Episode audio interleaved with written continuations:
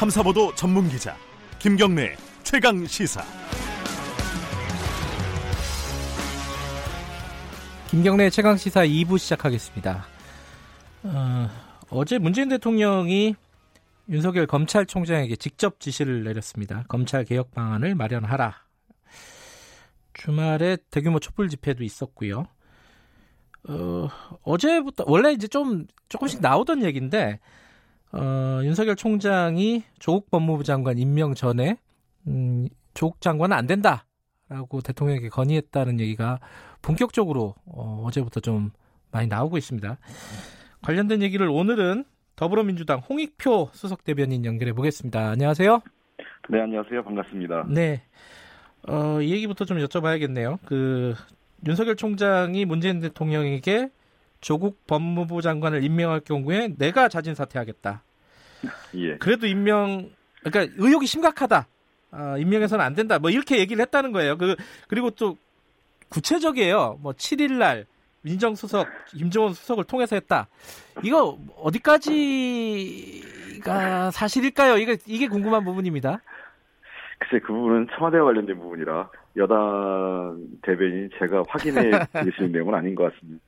음, 어찌됐든 네. 그 맥락상에 그게 사실 여부를 떠나서 네. 어, 가장 문제가 되는 거는 검찰이 단순히 수사나 어떤 그 의혹에 대해서 조사를 넘어서서 네. 어, 대통령의 인사권에 도전했다는 측면, 그 다음에 국회의 인사권, 즉 그 청문회 제도 자체를 무력화시키려고 했다는 것 자체가 문제가 아닌가 생각됩니다.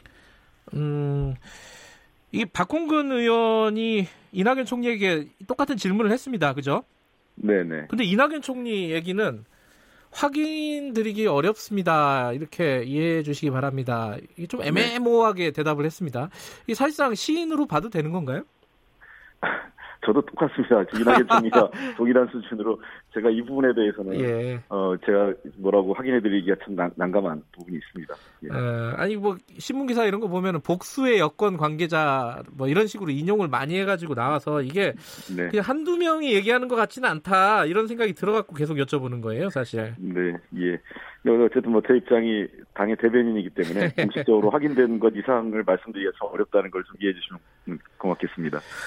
어쨌든 뭐 검찰에서는 부인하고 있습니다. 전화한 적도 없다. 뭐 이렇게 얘기를 네. 하고 있는데 지금 말씀하신 대로 어, 검찰이 인사권에 도전하고 청문회 절차를 무력화하려고 했다. 여기까지는 여당에서 공감대가 있는 거죠?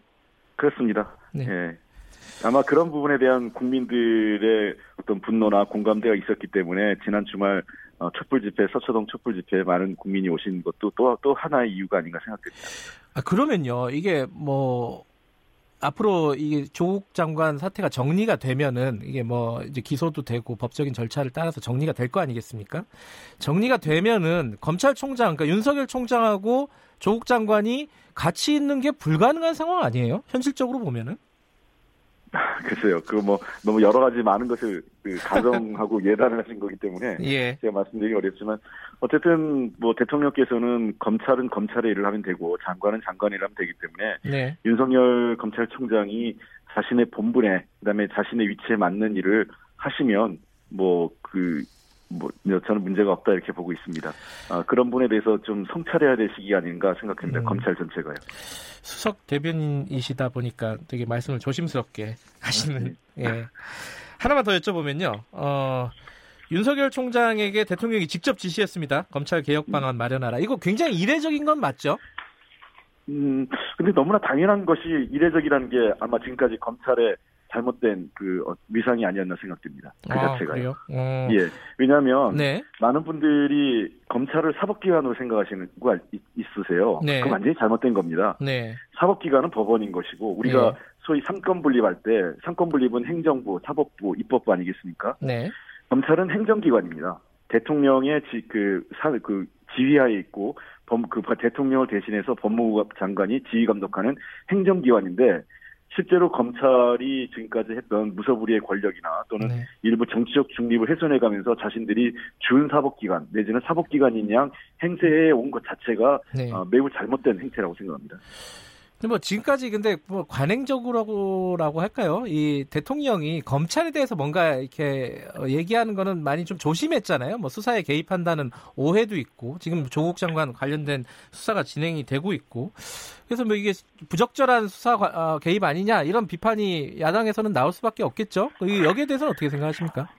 아 근데 이번에 대통령께서 말씀하신 거는 네. 뭐, 뭐 어떤 수사, 구체적인 수사나 어떤 네. 사건에 대해서 문제 제기를 하시고 지시를 하신 게 아니지 않습니까? 네. 어, 검찰의 개혁을 주문하신 겁니다. 네. 검찰의 개혁에 대한 요구는 국민들이 매우 높습니다. 그리고 야당도 검찰 개혁을 얘기하고 있지 않습니까? 예. 물론 방식에 대해서는 바로 어, 견해 차이가 있을 수 있겠지만 그 검찰을 지휘 감독할 수 있는 행정부의 수반으로서 대통령이 당연히 검찰총장에게 지시할 수 있는 것은 너무나 당연한 지시고요. 네. 그것이 지금까지 이례적이고 뭐그그 자체를 좀 이상하게 보이는 것 자체가 검찰이 잘못된 위상을 음. 차지해 왔고 과도하게 자신의 권, 권한 이상 그다음에 어, 자신들의 역할 이상의 권력을 행사해 온 것이죠.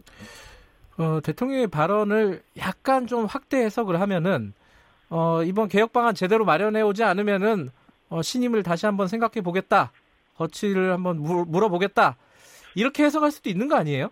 아, 저는 그렇게 생각하지는 않습니다. 그래요? 어, 예, 문재인 대통령의 그 업무 스타일은 구체적으로 잘못이 확인되거나 어, 그, 이 객관적으로 입증될 만한 명백한 어, 사유가 존재하지 않는 한 어, 인사권 행사에 대해서는 매우 절제된 행태를 보이고, 보여, 보여오셨습니다. 네. 그런 측면에서 어, 윤석열 검찰총장에게 지금 검찰 개혁에 대해서 그 주문을 하신 겁니다. 네. 그러나 만약에 그 윤석열 검찰총장이 뭐 예를 들면 무능해서 못했다는 건 또 다른 차원이겠지만 네. 고의적으로 이 검찰 개혁에 저항하거나 네. 또는 야당과의 뒷거래를 통해서 이것을 방, 해하거나 이런 음. 경우가 확인된다면 그때는 또 인사 그 이 거치 문제에 대해서 인사 문제를 고려할 수 있겠지만 지금 자체로서는 그것을 전제로 한 말씀은 아니다 이렇게 보고 있습니다. 근데 여당에서는 어 지금 이제 아까 말씀하셨잖아요. 조국 장 어, 검찰총장의 어, 지금 검찰의 행태가 조국 장관과 관련된 어 이게 청문회를 무력화하고 인사권에 도전한다. 그러면 검찰 개혁에 저항한다고 규정을 하고 있는 거 아니에요? 저희들은 그렇게 그 이 지금 현재 상황을 예. 윤석열 검찰총장을 중심으로 해서 검찰 조직 전체가 이러고 있는 것인지 예. 아니면 일부 그 정치 검사들 특히 음. 그 야당과의 뒷거래까지 서슴없이 어, 그 저지르고 있는 일부 검찰 일부 정치 검사 검사들에 의한 행태인지에 대해서 좀 더 엄정한 어, 사실관계 확인이 필요하다 이렇게 보고 있고요. 네. 아직까지는 대통령도 그렇고 여당 우리 정, 여당에서도 윤석열 검찰총장에 대한 시, 그 신뢰나 신임 자체를 철회한 상태는 아닙니다. 네. 여러 차례 제가 그 당의 수석 대변인으로서 브리핑은 기, 그 윤석열 총장에 대한 기대감을 아직 가지고 있다. 음. 수사 성과를 내는 것, 그 정치적 중립을 유지하면서 수사를 성과를 내는 것도 중요하지만 네. 민주적 원칙과 절차에 따라서 인권 존중 수사를 하는 것도 매우 중요하다. 이 두 가지에 대한 어, 개혁 과제에 대해서 윤석열 총장이 답을 내놔야 된다라는 얘기를 주문 아직 하고 있습니다. 그런 네. 질문을 좀 윤 총장께서도 어, 헤아려 봤으면 좋겠다는 생각입니다. 음. 촛불 집회 약간 여쭤보면요. 지금 우리 어, 국민들 여론은 사실 여론 조사를 해보면은 많이 나눠져 있는 건 사실입니다. 그래서 이 자유한국당에서는 이 촛불 집회, 대규모 촛불 집회가 뭐 홍위병 정치다. 어, 뭐 사실 이제 대통령이 총 동원령을 내린 거다. 친문 주도다. 이런 식으로 지금 얘기를 하고 있습니다. 여기에 대해서는 어떻게 받아들이고 계십니까? 어, 그건 매우 국민을 모독하는 발언입니다. 어, 국민들께서 홍위병이라고 해서 마치 누구의 지시나 네. 지침을 받고 나올 수 있다. 저는 한번 물어보겠습니다. 자유한국당에서도 그런 지침을 내려서 동원을 해서 그렇게 모을 수 있는지요. 우리 대한민국이라는 나라가 지금 현재 과거 박정희 정권이나 전두환 정권처럼 국민을 동원할 그 행정 권력 권력을 통해서 국민을 동원할 수 있는 나라 아닙니다. 네. 여전히 그 자유한국당의 나경원 대표나 황교안 대표는 과거의 그 권위주의 정권 시대의 낡은 프레임에 갇혀 있는 것 아닌가 생각되는데요. 네. 국민의 자발적 참여를 그런 식으로 폄하하는 것은 매우 잘못됐습니다. 음. 예를 들면 네. 정부 여당이나 대통령에 대해서 이러저러한 비하 발언을 하거나 뭐 이 정치 공세를 하는 것은 그럴 수 있지만 네. 그 공격 공세 칼날이나 이 비하하는 발언이 국민을 향해서는 안 됩니다. 정치인이 그렇게 해서는 안 됩니다. 어, 음. 어, 국민을 홍위병이라고 얘기하는 것 자체가 매우 국민을 모독하시는 발언이기 때문에 네. 저는 잘못됐다 생각을 하고 그런 발언 자체가 어, 숫자를 갖고 이러쿵저러쿵 얘기하는 것 자체가 사실은 이 검찰 개혁을 희화시키는 어, 정치적 그 노림수가 있다 생각을 하기 때문에 네. 매우 부적절하다고 생각합니다. 지금 촛불 집회 내용을 보면요, 어, 조국 수호, 검찰 개혁 뭐 두 가지 구호가 가장 많이 나왔다고 합니다. 네. 이 두 개가 연결되는 거라고 보세요? 어떻게 보십니까? 어, 물론 그 우리가 이성적으로 판단하면 두 개가 꼭 연결되어 있는 건 아닙니다. 그렇죠. 어, 예. 조국 장관 문제는 조국 장관 문제대로 존재하고 있고 그거는 네. 그저 검찰 수사나 재판을 통해서 어, 객관적 진실이 확인돼야 될 문제가 하나 있고요. 네. 두 번째 그 검찰 개혁은 현실적으로 상당히 많은 국민들이 여- 그 요구하시는 거고 어, 저는 촛불 집회의 가장 중요한 어, 이 슬로건이랄까 주장은 검, 검찰 개혁이라고 생각합니다. 네. 그러나 다만 지금 현 시점에서 거기에 모여, 모이셨던 분들의 그 상당수의 그- 그 국민들께서는 조국 장관과 검찰 개혁을 약간 동일시하는 시각도 있으신 것 같아요. 예. 어, 저는 그 부분에 대해서도 우리가 좀 해야 그 살펴봐야 될 문제가 있다 생각을 하고 네. 그래서 이 문제를 꼭 대립적 구조 뭐 또는 또 이분법 구조로만 볼 수는 없, 볼 필요는 없다 생각을 합니다. 다만 예. 지금 현 시점에서는 조국 장관은 그런 측면에서 본인의 여러 가지 개인적 거취와 관련된 문제는 검찰이 수사를 하니 그것을 지켜보시면 되고 검찰 개혁에 다- 당초 대통령께서 장관 임명할 때 가장 어, 강하게 주문하셨던 검찰 개혁에 박차를 가하면 된다 이렇게 생각을 합니다. 그 관련된 내용인데요. 검찰 개혁 특위가 당내에 출범을 했습니다. 네, 근데 그. 그 기사가 났어요. 그 싱크탱크 민주연구원에서 검찰 개혁안을 내놨습니다. 어, 보고서가 나왔는데 여기 보면은 직접 수사 대폭 축소하고 뭐 인력 축소하고 요거는 당하고 교감이 있는 건가요? 아 그렇진 않습니다. 아, 저도 그래요? 아직 내용을 제가 구체적으로 보지 못해서요. 예. 그 민주연구원에서 예. 민주연구원에서의 여러 가지 안을 제시할 수 있고 네. 그 민주연구원이 안이 제시되면 당의 정책이라든지 어, 또 여러 전략국에서 판단을 해서 당의 입장을 채택할지 여부는 이후에 결정되기 때문에 네. 민주연구원에서 개별적 연구원이 작성한 문건이 당의 공식적 입장은 아닙니다. 음. 근데 민주연구원에서 제시한 거는 이 법을 바꾸지 않더라도 뭐 예컨대 시행령이라든가 여러 가지 규정을 바꿔서 검찰 개혁을 진행할 수 있다는 게 취지잖아요. 네, 그렇습니다. 지금 어 법무부 장관 조국 장관도 그런 식으로 일을 진행을 하- 검찰 개혁 일을 진행을 하고 있는 것 같고요. 이런 네. 방향에 대해서는 어떻게 생각하세요? 어, 저는 마- 당연히 해야 될 거라고 생각을 합니다. 만약에 모든 것을 법과 제도로만 간다면 네. 국회의 권리, 그 국회만 바라보게 되지 않습니까? 네.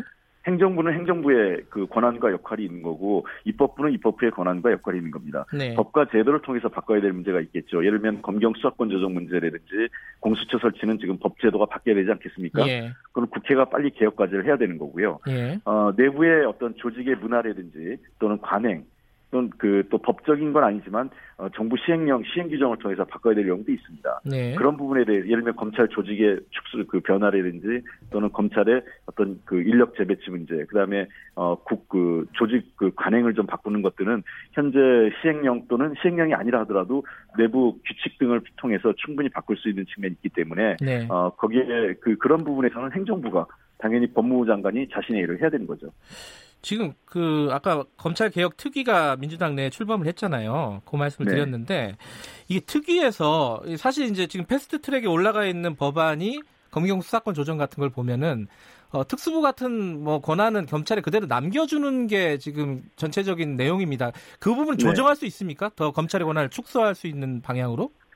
글쎄요, 그거는 국회 입법 과정에서 선택해야 될 문제이기 때문에. 네, 어, 뭐 저희가 패스트트랙을 올렸지만 계속 그 야당 그 특히 자유한국당과 협의를 계속 하고 있지 않습니까? 예, 그거는 입법부가 권- 그 어떻게 결정할지를 어, 논의를 통해서 정하는 문제고 내부적으로 특수부 만약에 이제 특수부 기능이 존재한다면 네, 그 지금처럼 존재한다면 특수부 기능을 어느 정도 행사하고 네, 어, 어떻게 그 재배치하고 그 조율할 건지의 문제는 그거는 그 법무부가 결정할 문제라고 생각합니다. 그러니까 특위에서 그 부분을 그러니까 지금 올라가 있는 법안 중에 검찰의 권- 어, 직접 수사권을 좀 축소하는 방향으로 어, 좀 개정을 다시 이제 수정을 하는 것들도 논의를 할 수 있는 건지 좀 여쭤보는 겁니다. 음, 아, 그거는 만약에 네. 저희들이 판단해서 필요하다면 네. 어, 그 보안입법이 필요하다고 생각한다면 어, 패스트트랙 그 관련 법안 공수처라든지 또는 그 검경 수사권 조정 논의가 이어지는 과정에서 예. 어, 충분히 야당과 협의할 수 있는 부분이라고 생각을 합니다. 어, 다만 어, 패스트트랙 올라가 있기 때문에 네. 그것을 뭐 무리하게 저희가 일방적으로 할 수는 없고 그건 야당과 다른 야당과 혀- 충분한 협의하에 추진해야 될 거라고 생각을 합니다.